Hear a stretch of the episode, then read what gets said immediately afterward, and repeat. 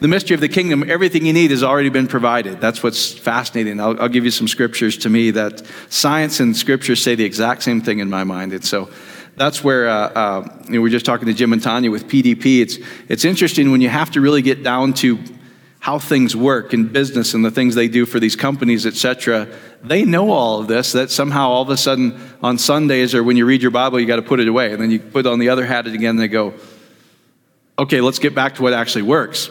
And what actually always works is healing the heart, is putting the right things in the heart and healing the heart. And that's what ministry is supposed to be after, in my opinion. So, um, anyway, let's just, let's just go to this first, first slide here a minute. And so, uh, I believe this with all my heart. So I know most Christians get nervous about this, but science and scripture tells us the same thing, in my opinion. I'll kind of go through those scriptures. Everything you already need to enjoy life is already present. Science will tell you that, and I think scripture tells you that. And I, I find so many people in church, they get nervous about that. They get nervous about the secret and the law of attraction and all that, and I've been showing you. It's very scriptural. This is where they got it and uh, they're operating in it. Somehow the church is not, which is fascinating to me. And so, anyway, and uh, as Jesus said, we've been given to know the secret of the kingdom of God. It's not supposed to be this mystery. It was a mystery hidden, but then he revealed. He says, for, for people who have ears to hear and eyes to see, right? And then he was telling the Jews, he goes, and then if you don't hear, even what you do have will be taken from you. You don't have to worry about that scripture at all. I hear these pastors talk about that all the time. And he's talking about, hey, to you it's been given to know, but to them, and he's quoting Isaiah, saying they're hearing and always hearing, seeing but never seen. So he who has ears to hear, let him hear. But I tell you what, even the ones who don't have ears to hear, even what they think they do have will be taken away. And I see so many people like the Satan's, the devil's going to take all this. You don't have to worry about any of that. He was talking to the Jews that he said, you know what, if you believe, if you don't hear what Jesus is telling you, what you think you have, this whole temple system, is literally going to be taken away in the next 40 years. That's what Matthew 24 is all about. He said, when they go, Hey, I tell you the truth, this mountain, he's looking at the Temple Mount, right? He said, I tell you the truth, this mountain is going to be gone and every stone's going to be turned. And the disciples go, Whoa, when's this going to happen? And he tells them exactly. Says, When you see the Romans surrounding it, hey, you hope it's not the Sabbath, hope you're not pregnant, but get out of here. You know it's not talking to you because how many of you guys really, how many do the Sabbath? Well, if you don't follow the law, if you missed one, then you're guilty of all. So you know it's not for you if you actually use your brain a little bit. And uh, yet, we live in Colorado Springs, so everything's left behind series and all this nonsense to me. It's, uh, it's not any of that, guys. He's talking to the Jews specifically. Did it happen exactly when he said, when the Romans are going to get here, get out of here? And even what they do have, this whole temple system, they thought they were the center of the universe, that was taken away from them. You guys get it? So you don't have to worry about the devil taking anything away from you. That's not what he's talking about. There's, there's no fear in the kingdom. That's what he's. And if you must believe in a, in a physical, real devil, uh, we were just talking about this, Rainy, right? Diablos, even if you go look at it, is dia from, balos is from the fallen mindset. Now, if you even if you if you must believe that it's real, then just know he's under your feet, and he's not an issue to you. So we were talking about that, Rainy. Is do you believe in spiritual warfare? Not how it's taught. The only spiritual warfare is, is we need to worry about is we need to remind ourselves who we are, our oneness and identity in Christ. I don't need to battle a demon over my house or anything like that. And uh, that's why a lot of you guys are battling, doing, warfaring, and things aren't working. Yet other people just, they don't know anything about that and their life works. So which is it, right? We didn't know anything about it until people started telling us about it. Then you start fearing it, going, hey, was your, was your dad ever a mason? Well, I don't know. Did he ever do this? And like, I don't know if he did it, but I did it. And it's, it's and then you get into this mess, right? And before you don't even worry about it. So uh, the only spiritual warfare is to take captive every thought to the obedience of Christ, the anointing in you. So anyway, let's go on to this next slide. I want to share some things with you. I think it's pretty cool. So uh, the first law of thermodynamics, some of you guys may not know that, but I'll go through it. Sounds a lot like John 1 and Colossians 1.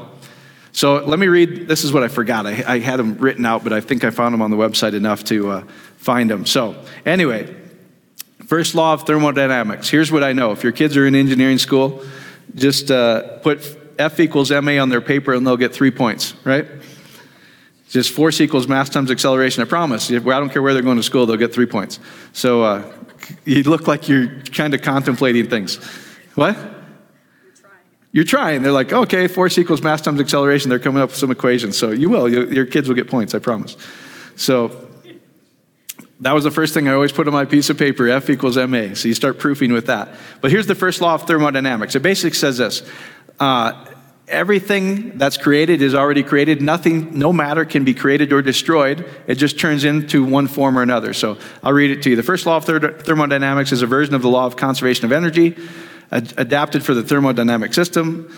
Uh, it says this uh, energy can be transformed from one form to another, but cannot be created nor destroyed.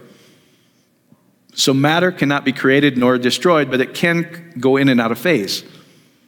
It can be transferred into one, another form of energy another form of mass. You guys okay with this so far? What I'm trying to show you is everything that's been created has been created and nothing can be added or subtracted. Got it? And then I'm going to read to you this. I'm going to read to you uh, Newton's law of gravity. Some of you guys probably remember this from like high school physics. But it, Newton's law of gravity basically says this mass attracts mass, right? F equals gravitational constant Mass 1 times mass 2 divided by the square of the distance between them. So you remember that? You get a lot of points if you can put that one on the paper too. And so I just knew all this stuff because we I was an aeronautical engineer. So anyway, you get all this. Here's, here's another one. You can amaze people. If they ever ask you how an airplane works, just say, where the velocity is high, the pressure is low. And they'll go, man, that dude is smart. So just go, well, I know Bernoulli's equation. That's what it's all about. That's where the velocity is high, the pressure is low. Does that make sense?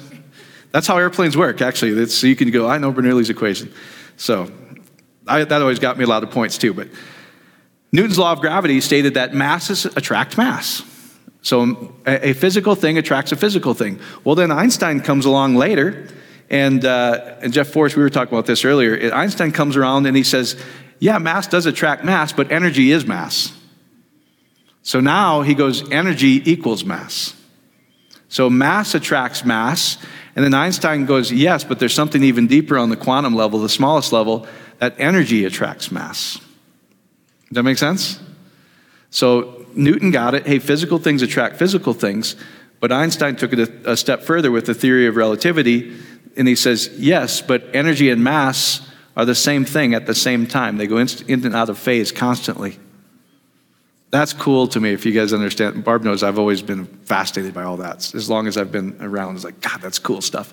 So here's what I'm trying to get across to you is thoughts are things, very powerful things. Are they not? You guys know when you're thinking good things, you feel good, don't you? And when you're thinking bad things, how do you feel?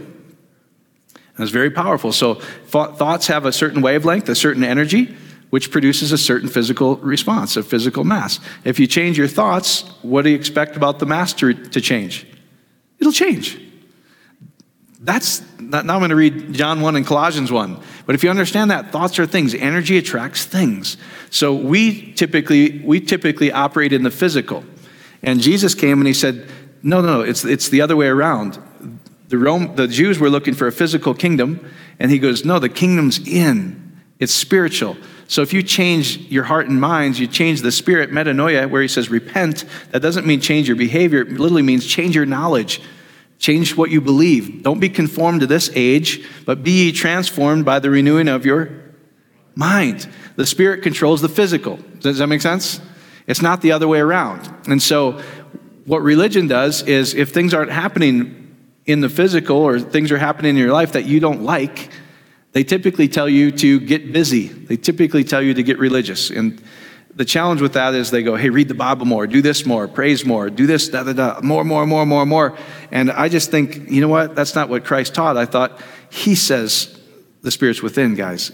Change what's in here, and everything physical will change. Hopefully that makes sense. So let's talk about this. So, first law of thermodynamics is matter cannot be created nor destroyed, energy cannot be created or destroyed.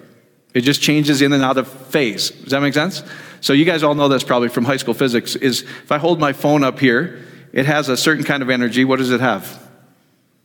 Potential energy. There's, if I drop this and it lands on an egg, what's going to happen to the egg? That potential energy, because of gravity, there's potential that if I drop this, that egg's going to break. And as soon as I drop it, take it out of my hand, it converts to kinetic energy, energy of motion, right? You guys get it? So energy is not created or destroyed, it just transferred. That's how crash zones work in your car. If you have a nice car, the, the impact of a collision is crumpled into the frame and the, the crash zones so you don't get crushed like an egg. Does that make sense? And uh, I, I, see, I remember growing up like this. I remember no seatbelts. I remember my mom doing this on the front seat, where I'm standing up and I'm three, as if that arm was going to do anything, right? I was going to be a projectile through the windshield, but somehow she thought if I hit something, my arm is going to work. And so, uh, you know, it's amazing to me. We all lived through all of that. None of us wore crash helmets on our bicycles, and uh, we all live. In fact, we, we poked fun of the guy that had that, his mom made him wear a crash helmet and put a flag on his bike. There's no way. If my mom told me that, I cut it off when I'm at the park when I'm with my buddies. I'm hiding that stuff. I'd say, no, some bully took my helmet. We were too poor, she couldn't keep buying me helmets. I just think it's funny, is we fear all this stuff and none of it happens, right? Anyway, all right. So the first law of thermodynamics says matter and energy cannot be destroyed. It just stays the same. It goes in and out of phase. Let's read John 1. In the beginning was the word and the word was God and the word was and the word was with God and the word was God. That word with is as Baxter does such a good job is face to face and intimacy. Who is the word? Jesus. You guys know it's not your Bible. Right? Because in the beginning was there a Bible? No. That'll get you thrown out of most churches, but. and if you ever wonder about that, just look at the woman caught in the act of adultery. It's, a, it's just a classic one. I go, you realize Jesus contradicted the word all the time? Where he says, Your scriptures say we should stone this woman. And then they turn to the word of God made flesh, the one John's talking about, and they say, But what do you say? Right? So it talks about the word, but it's not the word because he came to contradict a lot of the word. And he says, your word says an eye for an eye, but I say love your enemy. Your word says we should kill the woman caught in the act, of adultery, but he writes on the stone tablets twice on the floor, which is, a, which is really uh, a fulfillment of Moses writing the, the tablets in heaven, right? You guys have heard me talk about that. The Jews believed that the, the, the sky was the, the floor of the temple because they looked up, and they go, hey, God must be up there. Where was God the whole time? In, through, and withholding all things. That's what John's talking about. He's like, He came to reveal the truth that you were never separated from God, that you were always in Him.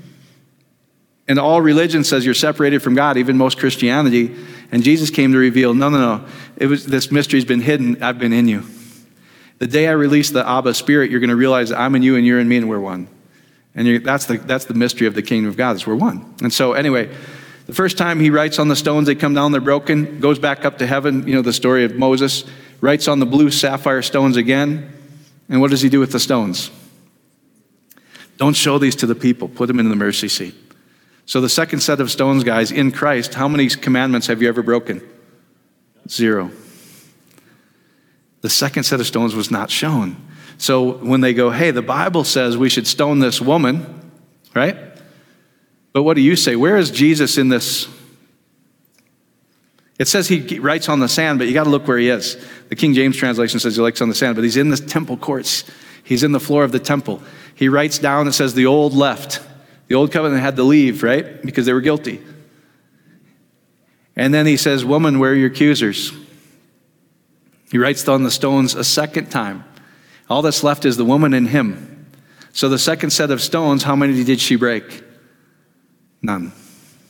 Because all that was left is her and him. Jesus in the temple floor with the woman caught in the act was contradicting Scripture.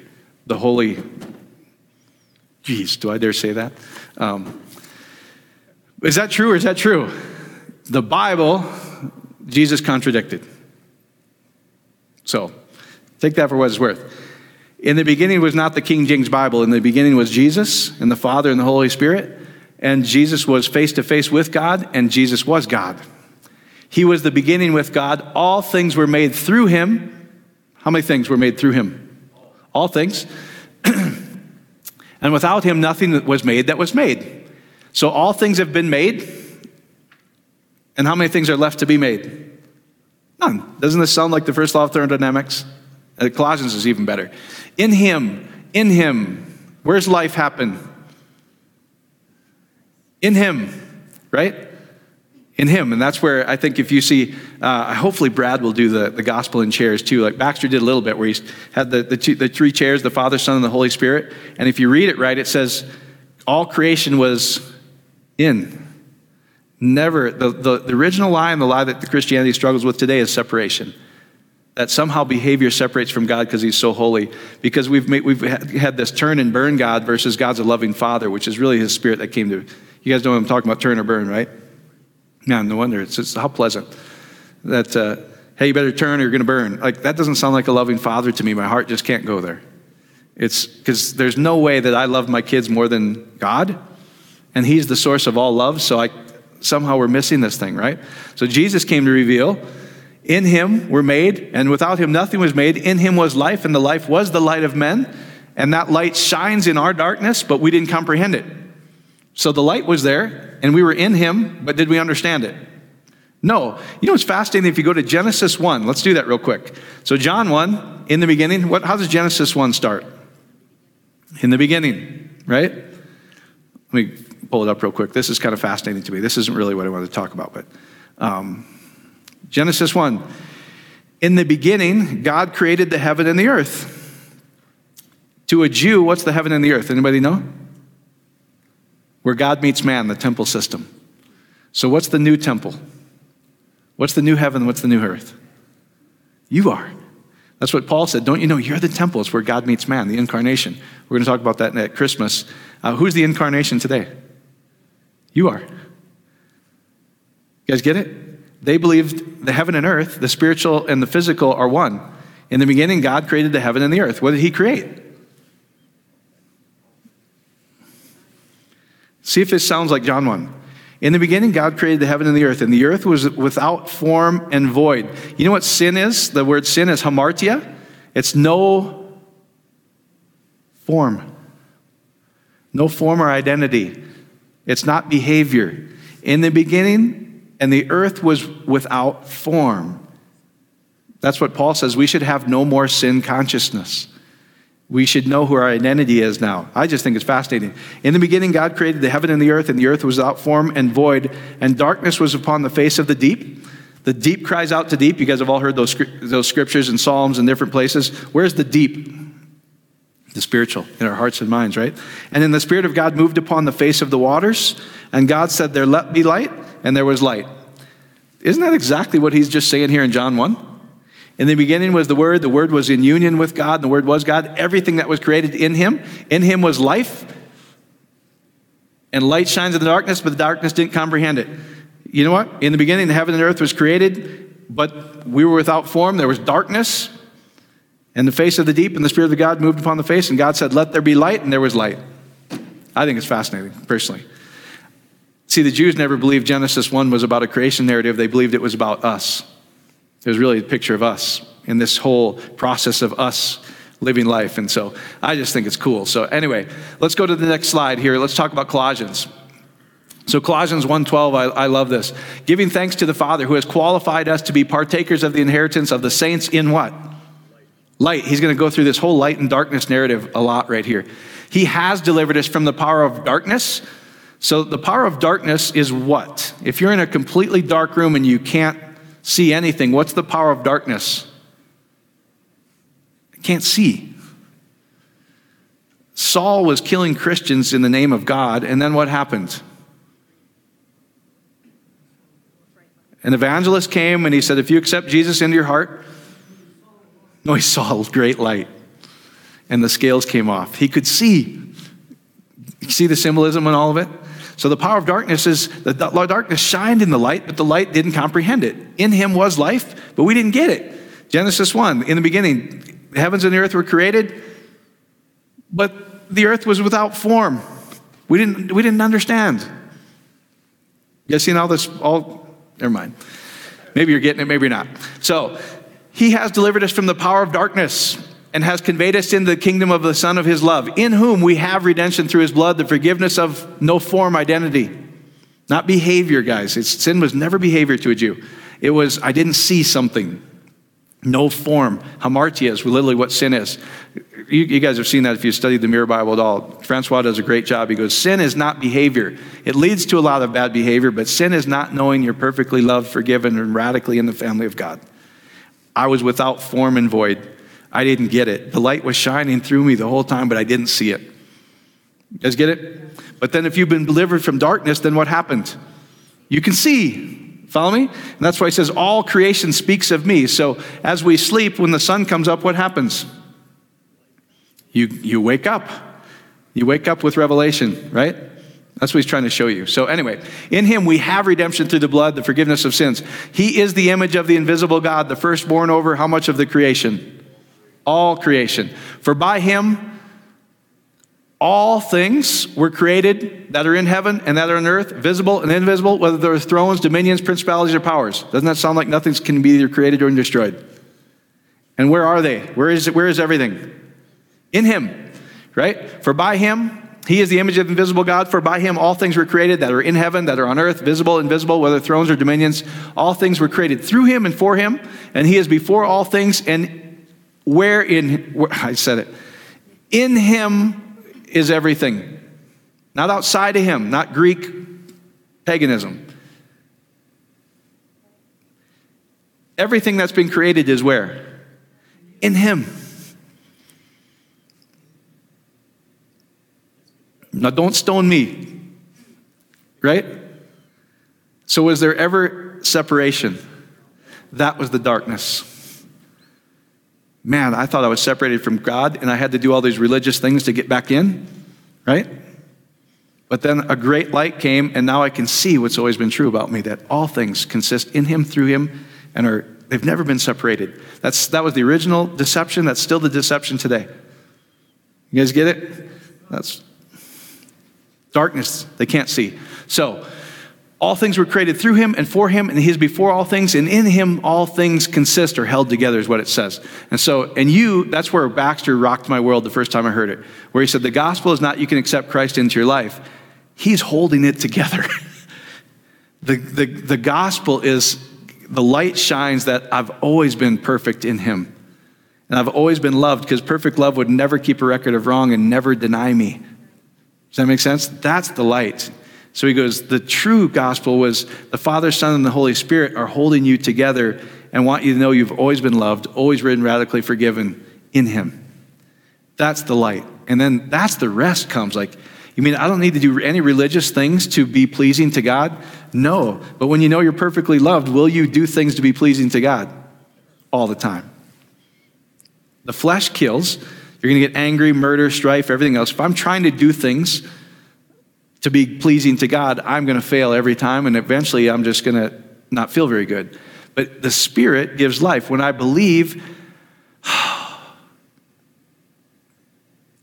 that's what's so fascinating to me is, is we, we, deal with this all the time is when you take people that are struggling in life whether it's it doesn't matter what it is i don't care what area of life is when they really get you mean this is this is usually what we go hey well, how would you feel if you knew God would never judge you for any sin you're going to commit, even the ones you're going to commit 30 years from now. He'll never take his favor away, he'll never take his blessing away, he'll never take his love away. I'd feel free. That's where the name came for Freedom Ministries. That's what we were doing. And guys, it's radical. It's radical, isn't it? People get it. It's just they get free. They get freed up. Not immediately necessarily. Give them some time, right? How long you guys been at it? Follow me? So if Jesus, in that, well, when, you know, the woman caught in the act, they go, see, it says go sin no more. But if you understand, he's telling them the second set of stones, you're in me as if you've never broken anything. Now go and don't have no form anymore. Don't have a distorted image of who you are. Because you, once you realize that I am God and I didn't come to judge you, I came to make you whole in your heart, what happens? Oh, I'm free, right? Now go and don't have a distorted image of who you are. That's really the translation, Romans 8 1. Now there's no condemnation. It says, go and sin no more. And I always, the religious guys always tell me that. See, it says, go and sin no more. And that's when it just, my hackles get started with this religious stuff. And I go, bro, you don't even want me to start digging around in your stuff. We want to go there? You really want to go there? Want me to do it in front of your wife? Then they stop said, if it's talking about you never misbehaving, then we're all in trouble. He's talking about don't have a distorted image of who you are. That was the true definition of sin, not behavior, not knowing who you are in darkness. You guys get it? And when you know that, when you think it's based on your behavior, the harder you try, the worse it gets. That was Paul's dilemma. I do the things I don't want to do, the things I don't want to do, I don't. I just hide it from the pastor and the religious guys, and I go, see, it says no more. And then when you're, let's, let's judge you by that standard then. You won't like it. Because it'll shine light in some of the darkness. You go, geez, somebody now thought what's really in my heart. That's like one of those when you, I knew as a kid when they go, every, every idle word is going to be open to everybody. Weren't you guys taught that? That it's gonna, you're going to get to heaven in this giant movie projector of all the things you did bad, and like, God, they're going to see that. That's, you don't even want to go then, right? It's like, I don't even want to be in his presence. No, this is the guy, this is Jesus that's never kept any record of your wrong. He goes, No idle, the idle word means, uh, you know, I'm gonna, I'm gonna do like one really tough scripture of service because I don't want to spend a whole service on it. I want to get into the good stuff that actually changes your life. But uh, here's, here's a great one. You, this scripture where it says, um, If you deny me before man, I'll deny you before God. You guys heard that? So therefore, um, you better say I'm a Christian in front of everybody, otherwise, Jesus is going to deny you before the Father. Isn't that kind of how you were taught? Have you guys ever denied him before men? But you have. How many guys would be relieved to know that's not what it means? Here's literally what it means it says, if you deny, that word deny is contradict. And so here's what Jesus is saying. He says, if you contradict me and say that I'm separated from God and you're a sinner and you're dirty and, and you, you'll only be good if you, if you change your behavior, I will contradict you before the Father. And I'll say, No, Father, every, every person's been made righteous in me. That's the better translation of that. Is that cool or is that cool? Now you can re- relax and just love your neighbor. And you don't have to be weird. Right? In fact, you'll win more. You'll win more if you don't get weird with them. Just love them and live with them and be their friend and their neighbor, etc. So, anyway, all things are created through him and for him, and he's before all things, and in him all things consist. You were once alienated and enemies where? In your mind. That's the only place where it says separation all of Scripture. You were alienated in your mind. He, in him was life. So every creature on earth is in him, isn't it? And they're alive. If he's the only source of life, how can that person be alive? How is the Muslim guy alive if he's alive without him?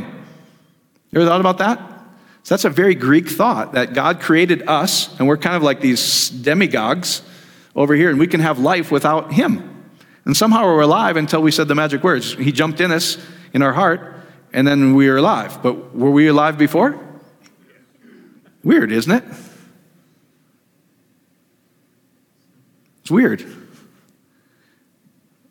See, this is what Jesus came to contradict. He goes, No, no, no. Nothing's been separated from me. This is the great revelation that everything that's going to be created, everything's available, and my Father's going to give it to you freely. That's what I, well, I'll get going. We'll end on this. So, all you who were once alienated, enemies in your mind by your wicked works, yet now he has reconciled. Re means again, right?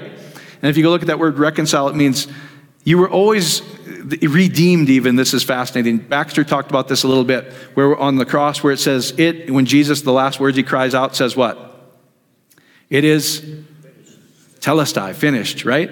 This is what I thought is fascinating. The Passion Translation talks about it, and Baxter talked about it the other time. In the Aramaic, which Jesus probably spoke, it literally says this for my bride. The last words he said was, for my bride. See, if you, if you have a judgment mentality, then Jesus had to pay the price for what? Our misbehavior. That's what Western Christianity is all about. You guys are bad. He's so holy, he can't look at sin, even though Jesus hung out with them. Um, weird. But he's too. But Jesus wasn't God then, because God was. But Jesus said, "If you've seen me, you've seen the whole whole Godhead in a body, physically." And yet he hung out with the sin. The only guys he really didn't like were the religious leaders who knew their Bible. Well, the Bible says, yeah, let me tell you what it really means. That's what he does. So, anyway, um, for my bride, but if you get it where he redeemed us, we were always valuable in his sight, like the pearl of great price, right? And he came to show us again, redeemed. So, did he pay a price for sin? Yes, but not for your behavior, not because he, had, he was so holy he had to punish sin. That's weird. You were so valuable to him, he showed you how valuable you were again. He goes, For my bride. And the mohar to a Jew, the bride's price was, How much is my bride's worth? This is what I'm willing to pay to have her as my bride. So Jesus, when he says, Hey, foxes have holes, etc., but the Son of Man has nowhere to lay his head, right? When he actually dies, it says he rested his head. Because why? He goes, I showed my bride what she's worth for my bride. What was his bride worth, you and I? Everything. He redeemed us. Does that make sense? We were always valuable in his sight, and he did it again, is what he's trying to say. So, anyway, you who were unsalient in your minds by wicked works, yet now he has reconciled in the body of his flesh through death to present you holy and blameless and above reproach in his sight. So, are you blameless, holy, and above reproach in his sight? Yes, of course you are. So, if indeed you continue in the faith, grounded and steadfast, and are not moved away from the hope of the gospel which you heard, which was preached to, this is another really interesting one this gospel which you heard was preached to every. Wait, how many? Every creature under heaven of which I, Paul, became a minister. That kind of rattles the people that says the gospel's not there yet until it gets to every part of the world. Yet, Paul over and over and over says the whole world's heard the gospel and it's been preached to every creature under heaven. See how the, the separation miss how we translate all of the things wrong, in my opinion, in Scripture, how I was taught anyway. The good news is we're loved, forgiven, radical in Him. We've always been Him, and He's going to show us again. So He shows us how valuable we were again. Now, if you stay in that, faith, grounded in steadfast, are not moved away from the hope of this good news, which you just heard, which was preached to every creature. And what did you just hear? That everything is in Him, through Him, and nothing could be changed. Okay, you guys get it? All right, let's go to the next slide. We'll finish this up. This mysterion, the secret, right? The mysterion, the secret doctrine or teaching is literally what it means. That's where the movie The Secret gets its name.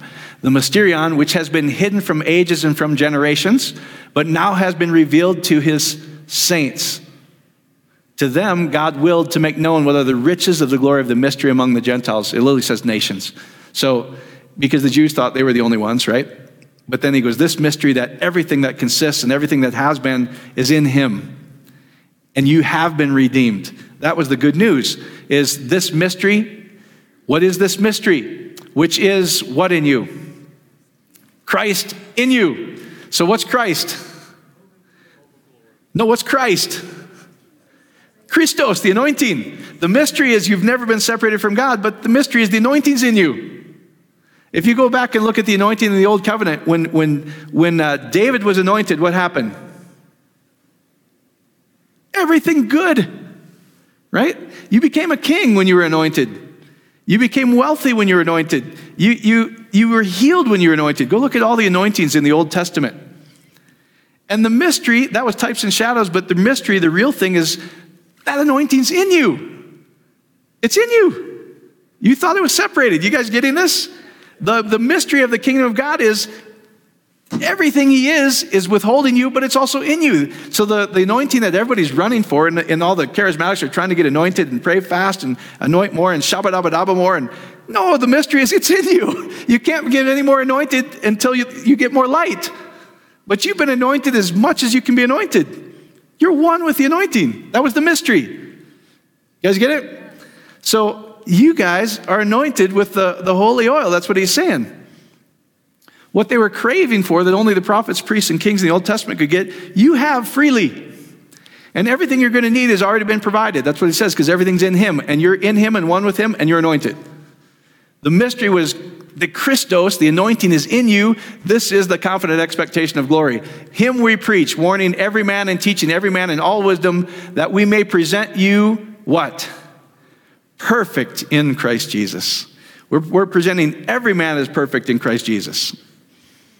Hallelujah, man. That's so easy now. I don't have to get them in, they're in, right? That's the great news, isn't it? What, that's just great news. All right, you guys getting it? Okay, let's finish this up. So, I think the biggest barrier for you, everything that's been created, you have the anointing in you. The mystery of the kingdom of God is within you, that we said is this mystery that you're one with the anointing.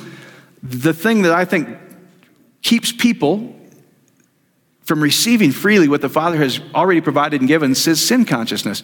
Thinking that you're not you're valuable, you're not worthy, you're not good because of your behavior.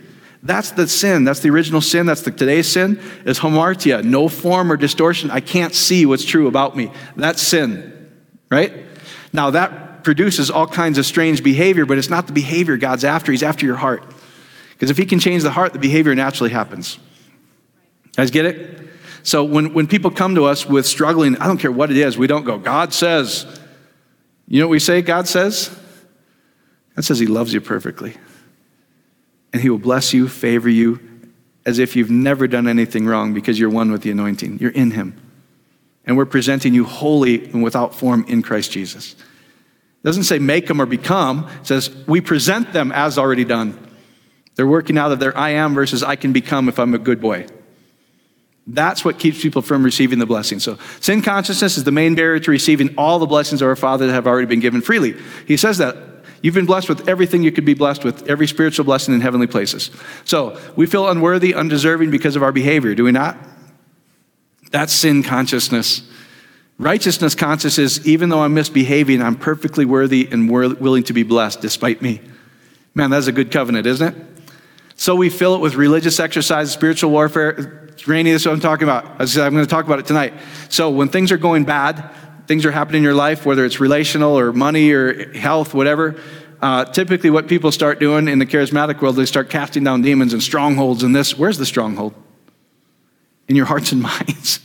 Right? It becomes very real to them. I get it. But the strongholds in your hearts and minds, you thought you were separated. Your behavior cannot separate you from perfect love. Never can, never will.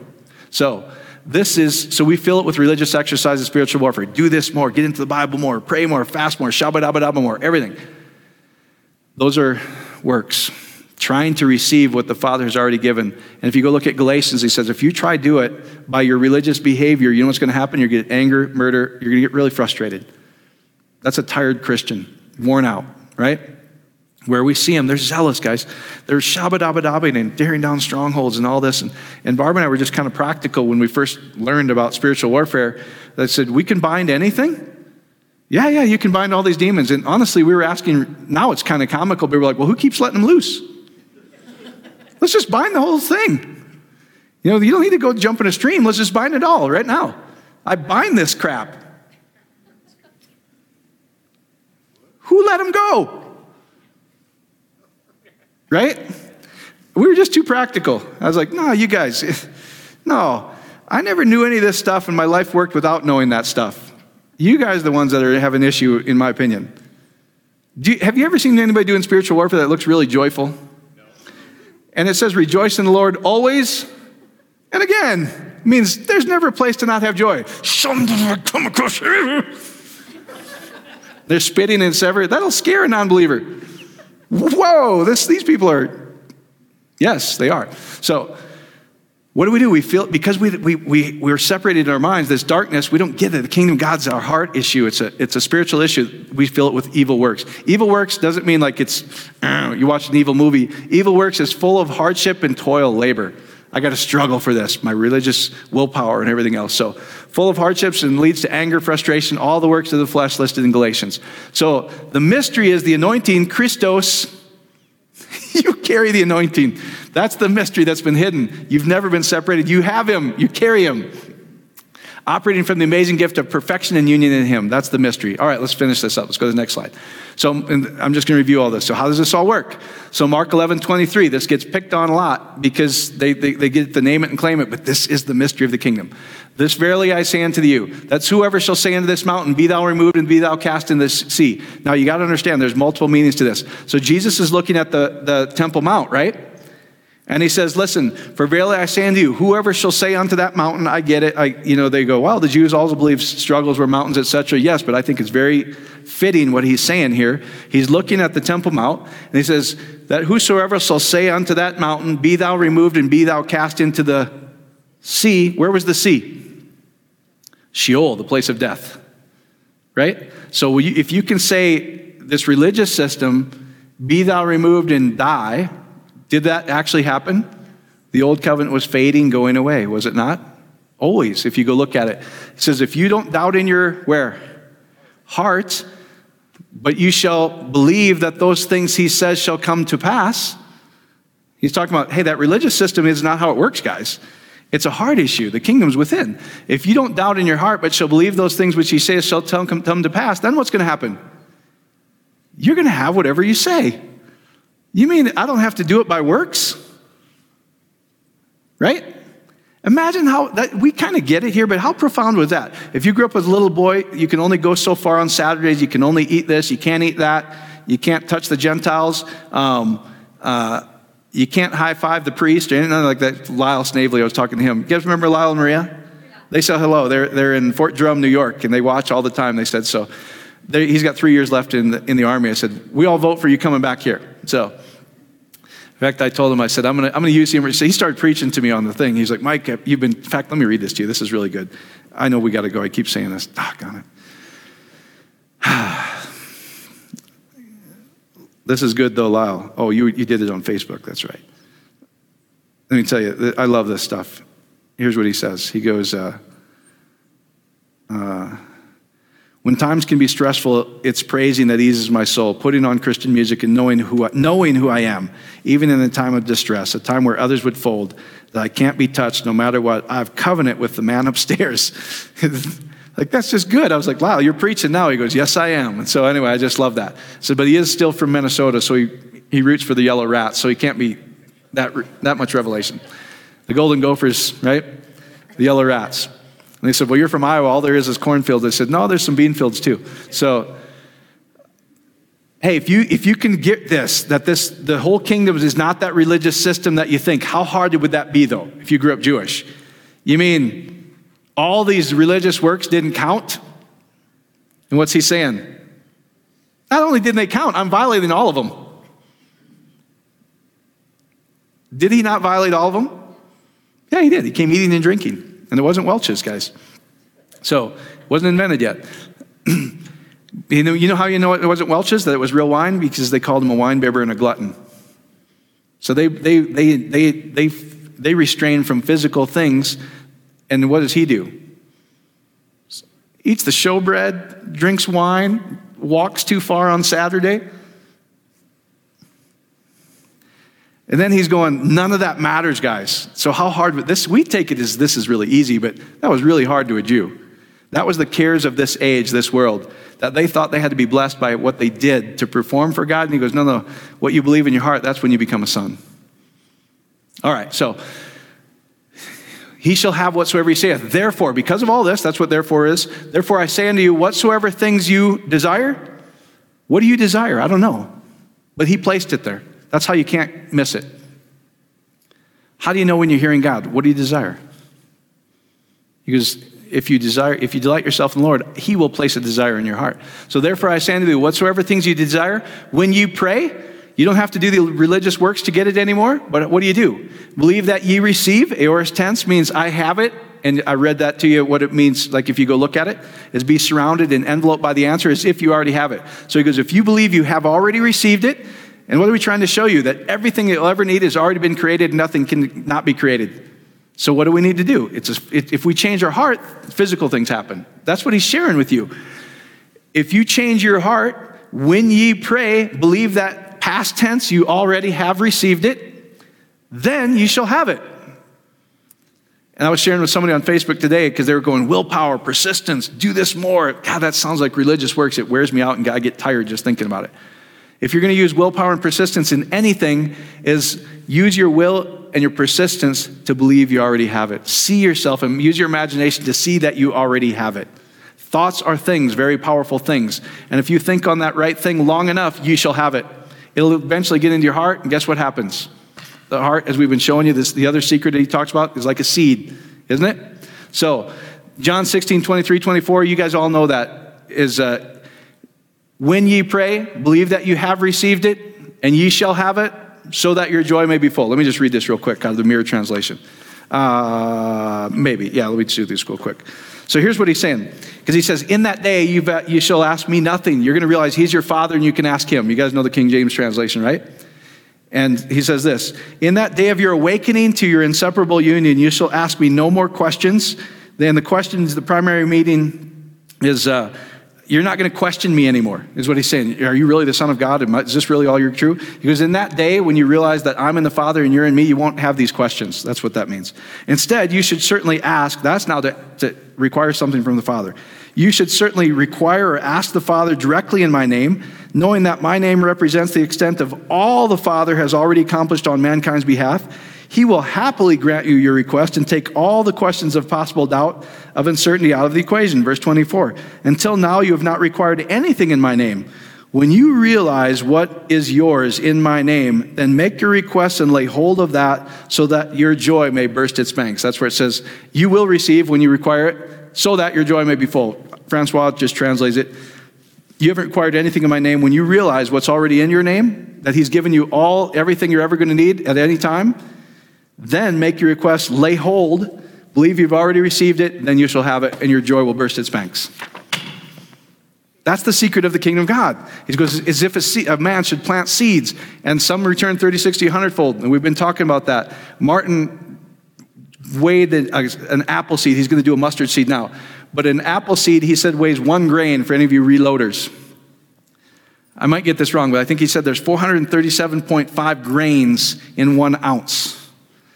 So there's 430 plus apple seeds in one ounce. A mustard seed may not even register. But this is what Jesus was trying to say. He goes, You don't have to do more, you don't have to pray more, fast more, etc. That if you have faith as a mustard seed, then what's going to happen? It's going to grow into this massive thing. That's the secret. Is if a man should cast seed, he goes, then Jesus gives the interpretation. Your heart is the soil. The seed has the power planted in your heart to produce on its own. Ye know not how. You just go to bed and you wake up, but all of a sudden it starts to sprout. If you have faith as a mustard seed, if you believe that you already have everything because you're perfect union with the Father, that's all you need. Just stay focused on that, that everything's going to be okay. He loves me perfectly. A good dad would take care of his son, a good husband would take care of his bride. Would they not? That is the secret of the kingdom of God. Whatever you plant in your heart consistently, it will grow. Guys, get it? Everything that you're going to need has already been there. So, how do we, how do we receive it? How do we receive it? It doesn't come from what I was taught. Just believe and receive. Grunting, right? I know when they do that, they, they have no idea what's going on. Like, you're not, no, you're trying to, you're trying to by work receive. It literally means, hey, hear this good news, plant it in your heart. You don't have to know how it's going to work. The seed has the power in itself to produce exactly what he wants. Therefore, Paul urges you, think on good things, only good things, things that are lovely.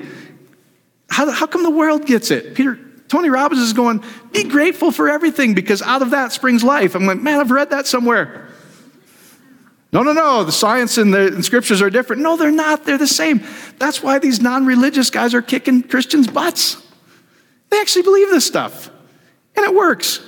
And we tell them, no, it comes, no, Tony, you got it all wrong. You got to cast the demon out over the house and, and, then, and then struggle and spit and shabbat out. He's like, what? I don't know what you're talking about.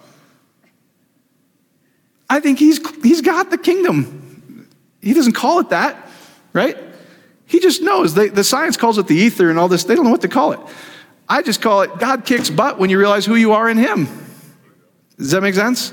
All right, so let's finish this up. Einstein says it this way everything is energy, and that's all there is. How about that, Jim Farmer? That's what he's doing with businesses. Everything is energy. Energy equals mass. Mass attracts mass. Einstein comes along and goes, energy equals mass. If you want physical things to change, you got to change the energy. Thoughts are things, they're very physical things. Thoughts attract things. Mass attracts mass. Einstein goes, thoughts attract mass. In fact, they have the ability to change what's going on. That interesting? Your heart has the ability on its own to produce exactly what you want. Everything you've already needed has already been made for you. Everything. He's a good father. He's provided everything. So, match the frequency of the reality you want, and you cannot help but get that reality. It can be no other way. This is not some philosophy, some secret. This is physics. Einstein was a no, no issues guy because I've seen this work all the time. He calls it spooky action at a distance. One person believes something, that somebody 50 miles away has the exact same reaction to it. That's cool to me once you really get it. So let's finish up this last slide. Does this help, guys? Am I losing you? no, okay, all right. So uh, I got to put my goggles on for this. Hold on, I can barely see that blue. Sin could never separate you from perfect love. That was the lie. The light shined in our darkness, but we didn't get it. When you finally, your born again experience is when you came to realize that I'm in union with the Father, the Spirit of Abba. He's my dad, and He's provided everything. So we need to remove sin consciousness, thinking you're not valuable, you're not worthy because of your behavior. That'll produce the wrong works, guys. We need to remove that from our hearts and begin to feel loved, begin to feel worthy, begin to feel valuable. When Jesus said it's finished, he says, I gave everything so you can have my everything. It's for the bride, is what he says. Then he could lay his, I've given, I've created many abodes where I can now live. Many mansions is what it says. Who's the mansion? You are. I'm still believing, though, I've got my penthouse and I'm owning the Yankees, man. So, uh, but that's going to happen here. So, anyway, the only thing that I think, and science has actually shown this, is when you think on the wrong things, when you feel dirty, when you feel invaluable because of your behavior, etc., your parts of your brain literally shut down where you can't get creative, you can't receive, you don't feel valuable. Science has shown this. Scripture, I think, backs it up. So if we can change what we plant in our heart, guess what? Your whole life begins to change. The mystery is it's like a seed. He's given us all these things. Because you don't know, no seed, no scientist can tell you how that apple seed turns into a multi ton tree and it's less than one grain. And he goes, if you can get that, that the real kingdom spiritual in your heart, start putting right things in there. Be ye transformed by the renewing of your mind. Don't conform to this age. That's what he was telling them. You don't have to do all these religious things. How you want anything to change is change your heart. And you don't have to know how it's going to work. You just plant the right things in your heart and it will produce. Doesn't that sound easier than evil works, labor, hardship, etc.? So that is the mystery of the kingdom of God. The anointing's in you. So the creative ability, you're one with him. Everything you're ever going to need has already been provided. We just need to come alive to it. Got it? So if you want anything in your life to change, how do you change it? Use your persistence and willpower to only think on the right things as if you already have them, and it will change. Hey, if you're struggling with, uh, I can't get these relationships, you can go to as many five love languages courses as you want, nothing's going to change. Sounds good. Doesn't work, it sounds good until they really believe that they're worthy to have a great relationship, that they're perfectly loved, until they realize God keeps no record of wrong with them, they will keep record of wrong with somebody else. We only love when we first realize He first loved us. Oh, that transformed us, didn't it? Before we were trying to cast Jezebel, and she's like, I'm going to show you Jezebel. So, right? And that's not fun. As if you wanted it to be a romantic night, I'm going to kind of cast Jezebel out. You think it's going to be a romantic night for me? No, no. Yeah, I'll show you some intimacy. So, intimate with your couch tonight. So, anyway, we, we, we don't do that weird stuff once we know we're perfectly loved, then I can perfectly love her. And I'm not perfect, I get it, but is it much better than keeping record of wrong and trying to do spiritual warfare? What a weird thing now that I'm embarrassed I used to do that stuff. So, the mystery is, guys, you can create, change anything by what you plant in your heart. All right? Okay, get your feet. I went long, sorry. But I, it's because I didn't have my notes. I left them at home. Then I just got long. So, Father, just, oh, just let it sink into their heart that they're perfectly loved, they're radically forgiven, they're in union with you in perfect love. Anything that they're going to need has already been provided. That's the mystery. They have the anointing, they have the, the Christ in them, the hope of glory. And this secret, this mysterium of the kingdom has been freely given to all of them to all of us. We're just trying, really just trying to come alive what you've freely provided for us all this time that we've been struggling for, trying to fast for, trying to get into the Bible more for, not realizing it's already present. We're already complete. We're perfectly loved and provided for. We just see it as if it's already done, then we shall have it, just like a seed. So, Father, we just thank you that you, your kingdom works supernaturally, it works spiritually, not by power, not by might, but by the Spirit. We're sons. We don't have to do all the religious works to be blessed. We are blessed. We are favored. Everything we need is already ours. We just say thank you. In Jesus' magnificent name. Amen, amen, amen.